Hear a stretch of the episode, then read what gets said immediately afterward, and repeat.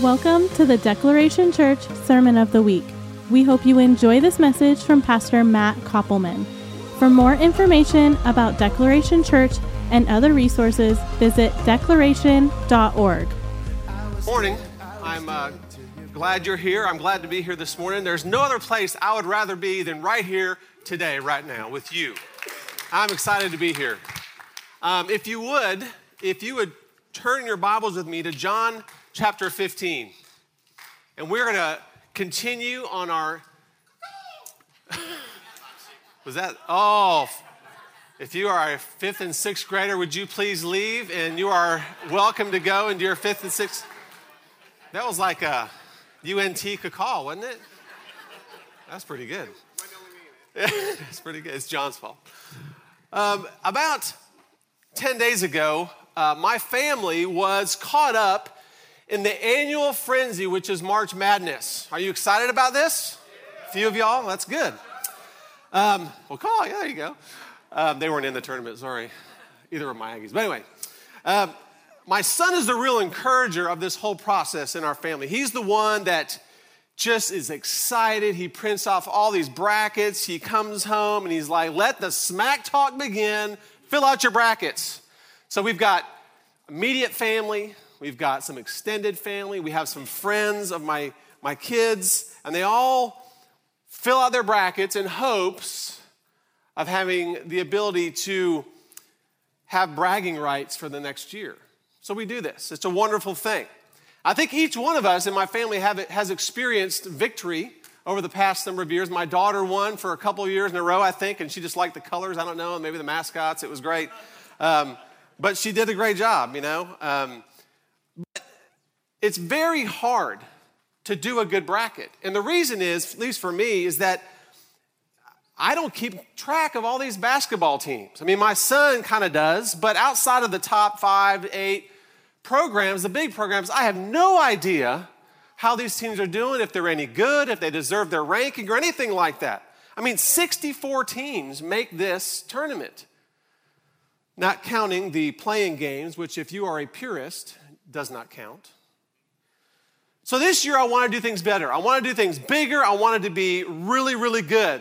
I did not want to be clueless about all these other teams. So I went online and I got some assistance. I found some steps that if I follow them, if I abided in these steps, I would have an incredible March Madness bracket. I could take bragging rights from other people in my family. I could squawk all year long, right? It was all but guaranteed to me. So I want to share these with you. So maybe next year, when you fill out your bracket, these will help you. Number one is this. I think I have them up here. Forget the number 16 seeds. They have never won a game in the tournament. Never. Right? Never. Number two, forget the 15 seeds as well. They have only won seven times in 120 tries. Forget those 15 and 16 teams. Number three, Top seeds are not always top dogs. All four number one seeds have only made the Final Four once in 2008. Thank you, Villanova. I had you winning the whole thing this year. Number four, pick a 12 seed up instead of five seed. It's a virtual lock that a 12 will win a first round tournament game. Thank you, Middle Tennessee State. It was great after that. I was living large, man. Number five, keep a coin handy. Those eight, nine games are a toss up. You really don't, man. You just don't know. Number six, pick a school in Virginia that no one outside Virginia could place on a map. Like George Mason, VCU, these are examples of this. You're like, where in the world is that on a map? And number seven, lastly, remember, talent wins the tournament. Yeah, right. Duke has the most talent in the country, and they were out in round two. The Gamecocks did beat them. Well, I know, man. Live it up. It is great. They beat Florida today, and they're in the Final Four. And Mark Odom said he would buy breakfast for every. I'm just kidding. He didn't say that.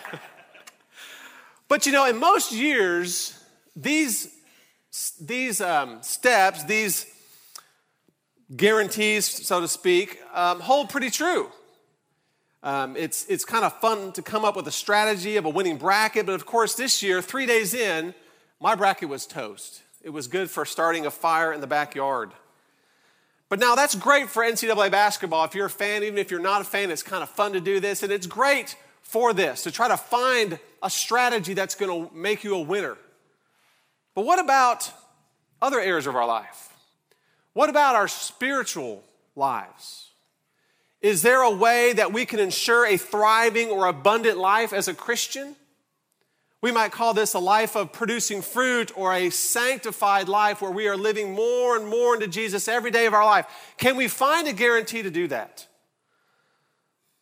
There is a guarantee to produce these things in our life, in our Christian life. As we will see today with another I am statement, Jesus tells us how to thrive in our lives. Now, as we'll see this today, we're looking in the book of John that there is a way to be fruitful and thus glorify God. Now, remember, just to refresh your memories a little bit, John, and we're covering these I am statements, John is talking about in this whole book, his whole theme is found in the latter part of the book, which is kind of unusual. And it's John 20, verse 30 and 31, and it says this And truly, Jesus did many other signs in the presence of his disciples, which are not written in this book, but these are written that you may believe that Jesus is the Christ, the Son of God, and that believing you may have life in his name. Did you know that that word believe is the Greek word pisteuo, and it's found no less than a hundred times in this gospel by this writer? In fact, someone challenged me one time to lead someone to the Lord without using the book of John. Very difficult to do without making a lot of assumptions. Now, if my wife were to write me a letter and tell me that she loved me and she used the word love a hundred times, don't you think I would realize that's pretty important? She kind of loves me. This book is important when it comes to believe. He's saying this. So let's pick up in verse 1, and it says this Jesus says, I am the vine, I am the true vine, and my Father is the vine dresser. Every branch in me that does not bear fruit, he takes away. And every branch that bears fruit, he prunes, that it may bear more fruit. You are already clean because of the word which I have spoken to you. Abide in me, and I in you as the branch cannot bear fruit of itself unless it abides in the vine. Neither can you unless you abide in me. I am the vine, you are the branches. He who abides in me and I him bears much fruit. For without me, you can do nothing. If anyone does not abide in me, he is cast out as a branch and is withered, and they gather them and throw them into the fire, and they are burned. If you abide in me and my words abide in you, you will ask what you desire and it shall be done for you. By this my Father is glorified, that you bear much fruit, so you will be my disciples. Let me ask you, when I read that, did you notice any tension in your body and your mind when, you, when I read that? If you did, hold on to that. We'll address that in a few minutes. Let's look at verse 1. It says this I am the true vine, and my Father is the vine dresser. Jesus often refers or describes the vine as the nation of Israel. He does this in Matthew 20. He does this in Matthew 21. He does this in Mark 12. But he starts out this passage here and he's saying, He is the true vine. And how important it is to get to know Him and to think of Him as the true vine. It's not about religious affiliation, it's not about tradition, it's not about rituals, it's not about things we do. It's about Jesus, the giver of life. He is the true vine. He goes on in verse 2 and says, Every branch in me that does not bear fruit, he takes away. And every branch that bears fruit, he prunes that it may bear more fruit. The first question is what are these branches? What does this mean? Well, the branches are believers. Let me explain that. Jesus refers to this mutual indwelling in John 14. He says this On that day, you will realize that I am in my Father, and you are in me, and I am in you. We also need to know that we also need to ask the question who's in the room? Who's the audience right here? What's the context of these verses? Who can tell me? Anyone? Bueller? Where are they? On a boat? It's getting close to crucifixion. Where were all these guys hanging out? Upper room. Okay, I gave it to you. All right, next one's going to be on you. It's the upper room, right? Judas has already left the building. So his present audience are 11 disciples, not just Christians, but disciples. Disciples are much more committed and obedient Christians. The words in me that he uses here are used 16 times in this book, and every time it refers to a genuine relationship between Christ and believers. So the branches here are believers, not unbelievers. We're talking about Christians. And we read this it says, Every branch in me that does not bear fruit, he takes away, and every branch that bears fruit, he prunes, that it may bear more fruit. Now, with that, we kind of scratch our heads a little bit and we say, well, what is all this taking away? What is all this pruning business? I mean, I'm not, I don't think about this. What is he, what's he talking about? Well, understand that verse 2, he is not contrasting believers with unbelievers, right? He's contrasting believers or um, branches that do bear fruit and believers or branches that do not bear fruit. So he's talking about Christians here. Let me say this fruit bearing is the normal and expected consequence of a Christian, but it's not inevitable. Galatians 5, Paul uh, exhorts us that since, we live, that since we live by the Spirit, let us also walk in the Spirit. It's not a given that we necessarily will.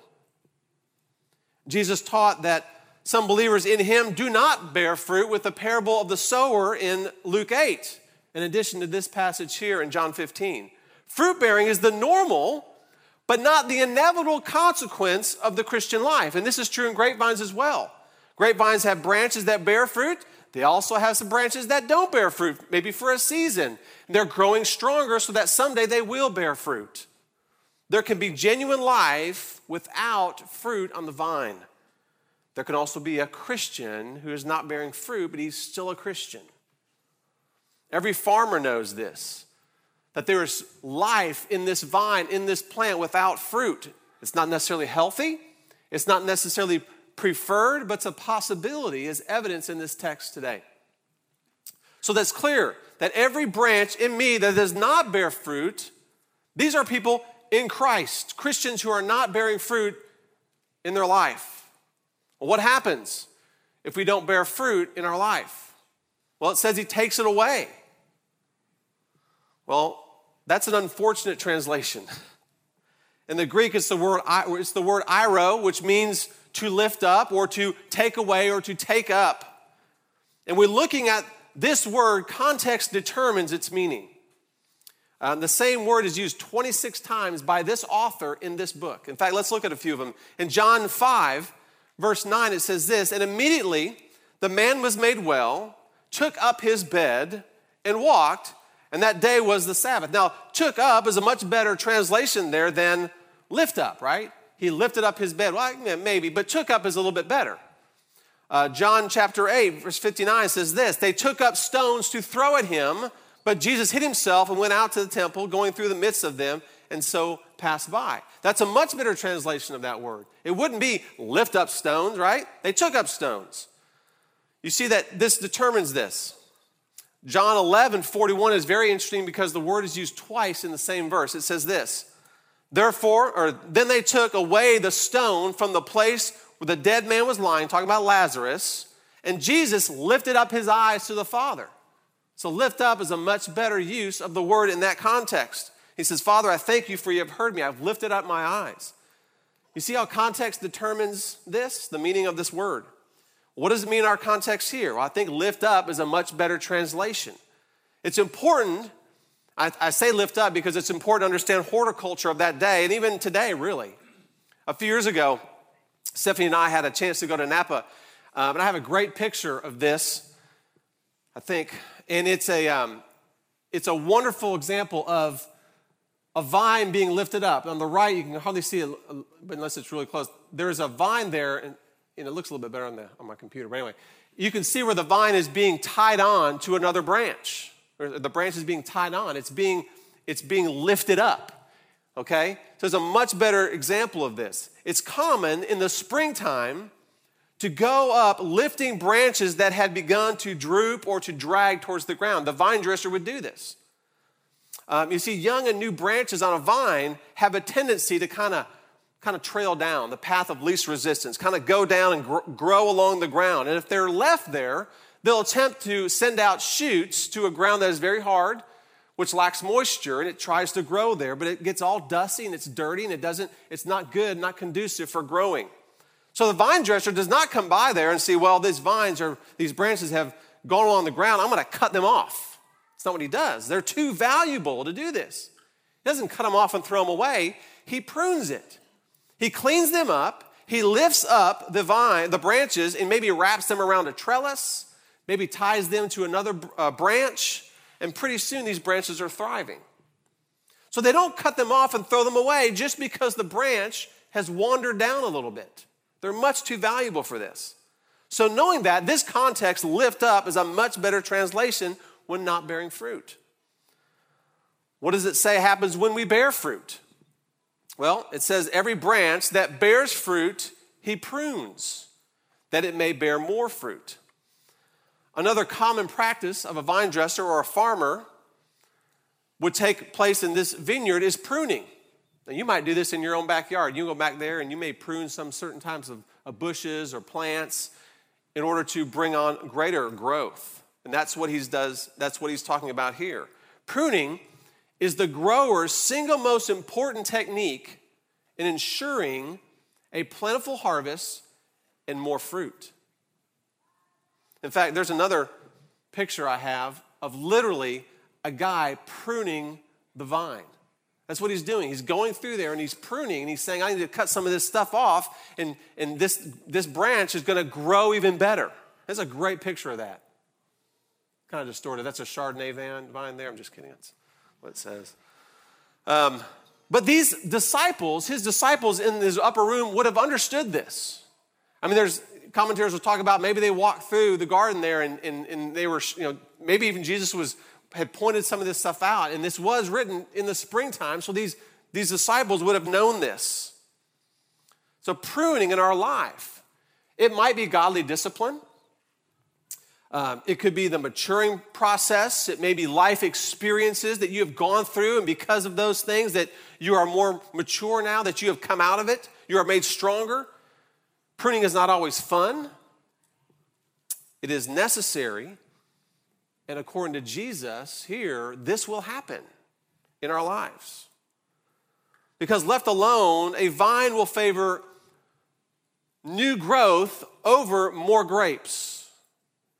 And you look at it from a distance and you might see this great, incredible, luxurious green vine. But then up close, you would see an underwhelming harvest. Because the purpose of a vineyard is to produce grapes, not grapes, not beautiful green branches. It's to produce fruit.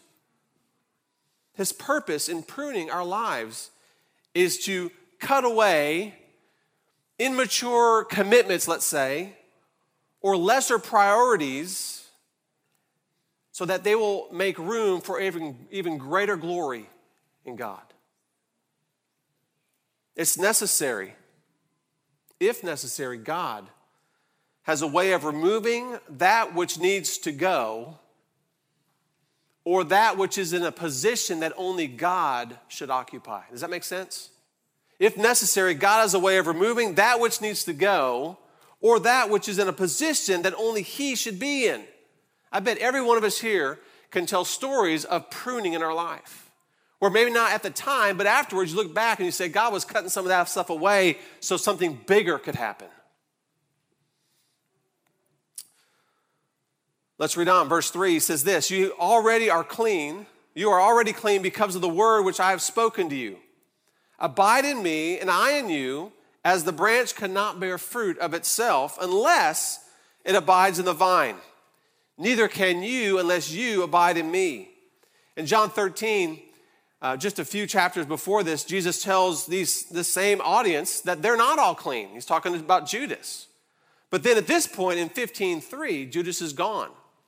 He's been identified, he's left. So what is left in the room are disciples. And he uses this word as an imperative. Abide in me. He's telling them this is not a suggestion. You need to abide in me, guys, because when I leave here later on, it's going to be hard for you, and you need to abide in the vine. You need to abide in me. It's the imperative word. The word Greek, the word in, uh, for abide in Greek is the word uh, meno. It means to remain close or to stay connected to. It's used 40 times in this gospel alone. So it's important. This is the action of a disciple. It's staying connected to the vine. Branches, and hear me on this branches that abide in the vine share the very life in the vine. Branches that abide in the vine share the very life in the vine. That is the life we need. And when we abide in Jesus Christ, when we are obedient to Him, that is the life that we can experience in our life. Verse 5 says this I am the vine. He says, You are the branches. He who abides in me and I in him bears much fruit, for without me you can do nothing. And what does that mean, you can do nothing? Does it really mean that there's nothing good that I can do? Is that what it really means? Think about this in terms of that in Christ, there is nothing that I can do that has lasting spiritual significance, right? For example, the, the, the fruit of the Spirit only comes in my life by abiding in the vine, by abiding in the vine. Fruit in our lives comes by being connected to Christ. We are abiding or staying connected to Jesus. The significance or the fruitfulness is far greater than I can do on my own. And it has lasting spiritual significance than I can ever imagine. That is the much fruit he is talking about in verse 5. Now, we see a lot of good deeds in our culture, don't we? We see a lot of people doing a lot of good things that we would call them good, um, feeding people, providing clothing for people. Those are good things. Um, just yesterday, my son was involved in a big event at A&M. It's the largest student service project in the country. Hundreds, I would say thousands of, of kids go out around the community in Bryan College Station. They do all these different service projects for people, and it's a great thing. But the difference of producing good works outside of Christ and the fruitfulness by abiding in the vine is the difference between being a humanitarian versus a minister on mission. Does it make sense? There are a number of people that would call them humanitarians. But how many people can say, I'm a minister on mission with God, doing His will because I'm abiding in Him? A far lot less, I would say. For example, I work for a company, it's a Danish coatings paint company. We are owned by a foundation. Half of all of our profits go to third world projects, service projects. That's a great thing. That's a nice thing to do. But it has no spiritual significance. There's nothing that's, that is not being done from a basis of Jesus Christ. That's being done because we're humanitarians, which is great. But there's a difference between that and being a minister on mission with God. Does that make sense? The big idea is this if you are abiding, you are thriving. And chances are in your life, if you are thriving in your life, it's because you are abiding in Jesus Christ, if you are a believer. We are happy. We are bringing glory to God, as we'll see in verse, in verse 7. If you are abiding, you are thriving. But how do we abide? How do we stay connected to the vine? Well, really, it's pretty easy. It's being obedient. It's easy to say, but very hard to do at times. It's moving closer to Him every day of our life. I'm saying yes to Him and no to things that need to go. Let me ask you this morning is your life thriving? And if your answer is no, and if you want it to thrive, the answer to that desire is abiding in Jesus Christ being obedient to what He is asking you to do. Now, it'd be wrong of me to not address verse 6 and at least say something about it. This might be where you felt a little tension when we first read this. Verse 6 says this If anyone does not abide in me, he is cast out as a branch and is withered, and they gather them, they throw them into the fire, and they are burned. Well, when we read this, it, many see this as believing that Christians who aren't abiding can lose their salvation. Or maybe they, they never had it. I mean, it says right here, they're thrown out to be burned, they're going to hell, right? That's what it means. Jesus said it right here. That's not what Jesus is saying for a number of reasons. This is part of the extended metaphor that he's talking about with the fruit on the vine. First of all, this would go against so many passages in Scripture because it would make performance, it would make works or producing fruit a way to keep your salvation. It's a way of saying the cross was not enough. You have to produce fruit in your life to, to keep it. And that's not true. The cross was enough. Or some people look at this and they say, well, this is a way that I know you're a Christian. In addition to that, there are verses that counter this idea, but we didn't go, need to go no further than Ephesians chapter 2, which says that salvation is by grace through faith, not of works. That's all the place we need to go. Let me ask you a question. Can anyone tell me when stu- what's the most important thing to think about in, the, in your mind when you're studying God's Word? Tell me. What, does anybody have an idea? What would that be? Have you ever, has someone ever said that?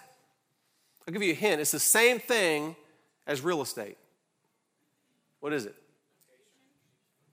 Come on. Location, location, location. Context, context, context. Jesus, here, as we've mentioned before, he's talking about committed believers. He's in the other room. Jesus, Judas is gone. You cannot say, well, Judas is there. No, he's gone already. Do we really think that these guys in the upper room, that if they did not continue to bear fruit, Jesus would say, Well, you're going to go to hell? Sorry, Peter. You know, that whole thing about you produce some fruit, then you quit, you're going to hell, that whole denying me thing, you're done. These are the most committed believers on the face of the planet. He is not telling them that if they do not continue to produce fruit in their life, that they're going to be burned in hell. Doesn't make sense. That's not what he's saying. So many times in our Western church, we take this on, this task of fruit inspecting to determine if someone is a Christian. We might see a lack of fruit in a person's life and think, well, they did really well for a while in high school and then college. That was crazy. And then, boy, I don't think they're a Christian anymore. They've lost it or they never, they never had it. There is not a place in Scripture where we are commanded, exhorted, or even suggested to be fruit inspectors to other people. It comes down to you and the Lord. You know if you are saved. The Lord knows if you are saved. I can look at your life and say, well, you profess Jesus and you do good things. That's great. And that's a, um, what I would call an indication, but I'm not going to stand up here and say, you're not saved or you are saved. I can think, yeah, they probably are. They really look like they have a spirit filled life. Ultimately, that's between you and God. It is not a litmus test for me to say you're a Christian or not.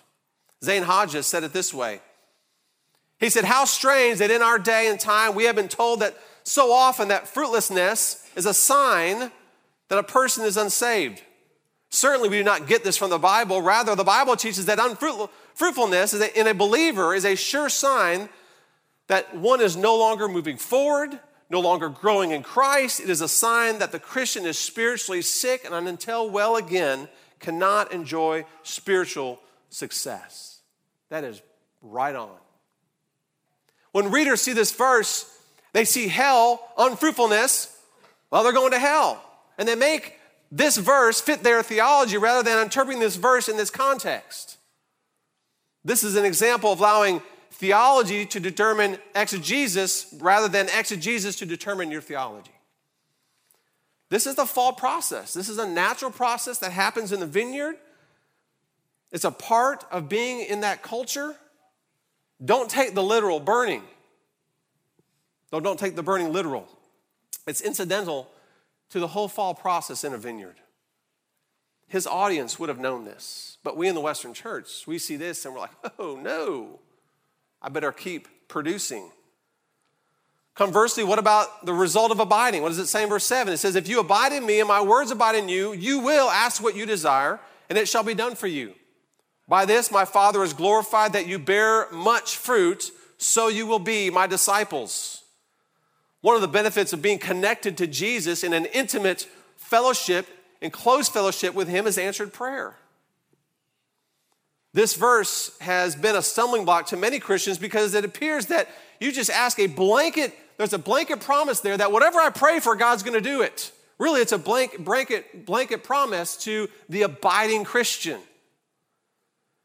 An abiding disciple will ask for those things that are in harmony with what God is desiring as Jesus did. Father, your will be done. The wishes of an abiding disciple are the same as the desire of Jesus in their life. It involves intimate harmony and, in union with the Lord. Those prayers are answered. Another benefit of abiding is that it says here that we bring glory to God in heaven, we abide in His will. Notice the connection between abiding and being a disciple. It says, if we are abiding, being obedient, we're disciples. In John chapter 8, Jesus says, If you are abiding in my word, you are my disciples. Being a disciple requires abiding in him, bearing fruit, and if you are abiding, you are thriving in your life. So let me ask you the question this morning Are you abiding? Are you staying connected to the vine? You know, I've found that in my life, I don't need more information to abide we need to be, I need to be more obedient to where God has me and where He is taking me. We are way educated beyond our obedience. Isn't that true? We know. We know what God wants us to do. We know what His Word says, and we know this way we need to be moving. He's telling me these things. He's moving, wooing me. He's moving me this way, but I don't want to go. We need to be obedient to what He's moving us to do. I know a lot about what I should do. What I need is obedience to act on what I know. Because here's the deal we don't want to stay like this. Those are baby vines, baby branches. We all start like this, but we don't want to stay like this, do we? We want to do the next thing. That's what we want to be. We want to be branches in a vineyard that is full. We want to grow. Ephesians 2 tells us that we were created for good works. Being fruitful, doing good works happens when we abide in the vine, which is Jesus Christ. As the worship team comes up, I want to ask you a question. The question is this Are you abiding? And if you are not abiding, what areas of your life are you not abiding in? Only you know this. Are there sources or are there other vines that have, you have attached yourself to that take the place, which are cheap imitations to the true vine? You only know those things. I said this earlier that God has a way of removing that which needs to go or that which is in a position where only He should be. That's part of the pruning process. We've all experienced this. There part of this process is that, that there are areas that might be good things that we need to say no. I know this is a good thing. This is a church thing, but God wants you here. And so we have to say no to good things, even, as well as things that are detrimental. These are, there are things that are only, that are taking up space that only Jesus Christ needs to be. And, and instead of attaching ourselves to these sources that will never satisfy, we need to attach ourselves to the vine that will truly never leave us thirsty. In John 21, after the resurrection, Jesus appears to the disciples. He's on the shore and they're out fishing and they're not catching anything. And he tells them, Hey, throw your nets on the other side of the boat. And so they do this and they catch so many fish, they cannot even bring their nets into the boat. And look what happens next. In John 21, it says this Therefore, that disciple whom Jesus loved said to Peter, It is the Lord. Now, when Simon Peter heard that it was the Lord, he put on his outer garment, which he had removed, and he plunged into the sea. I see this act by Peter as reckless abandon to Jesus. He cannot stay away any longer. He is all in, he has jumped in. This is a breakthrough in Peter's life. Maybe he left behind the doubt that he had, and now there's no area that he does not want to be abiding in the vine with. Because he was up there in that room and he heard this. And my challenge to you is to do what Peter did I want to challenge you to jump into fully abiding in Jesus Christ. Not because you're worried about losing your salvation, because that will never happen, but because you want a life that is full and you want a life producing incredible fruit and you want a life that glorifies God. That only happens in a relationship with Jesus. Are you at a launching point where you know that you need to fully trust in Jesus? Are there areas of disobedience that you need to turn over to Him? I want you to turn up your obedience.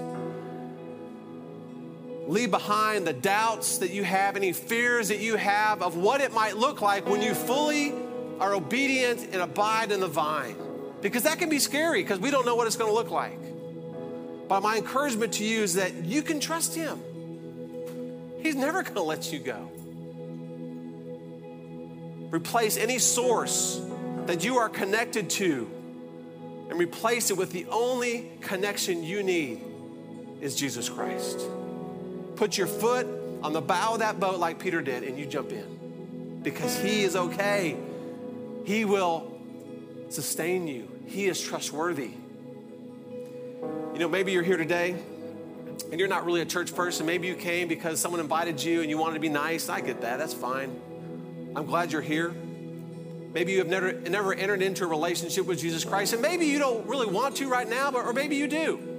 Maybe you just want more information. Maybe you just want someone to talk with you or to pray with you. There's going to be people on the side and the back of this room, prayer partners that would love to pray with you, love to answer any questions you have. But we're also going to do this this morning that we do. And we do this out of obedience to Jesus because he told us to do this.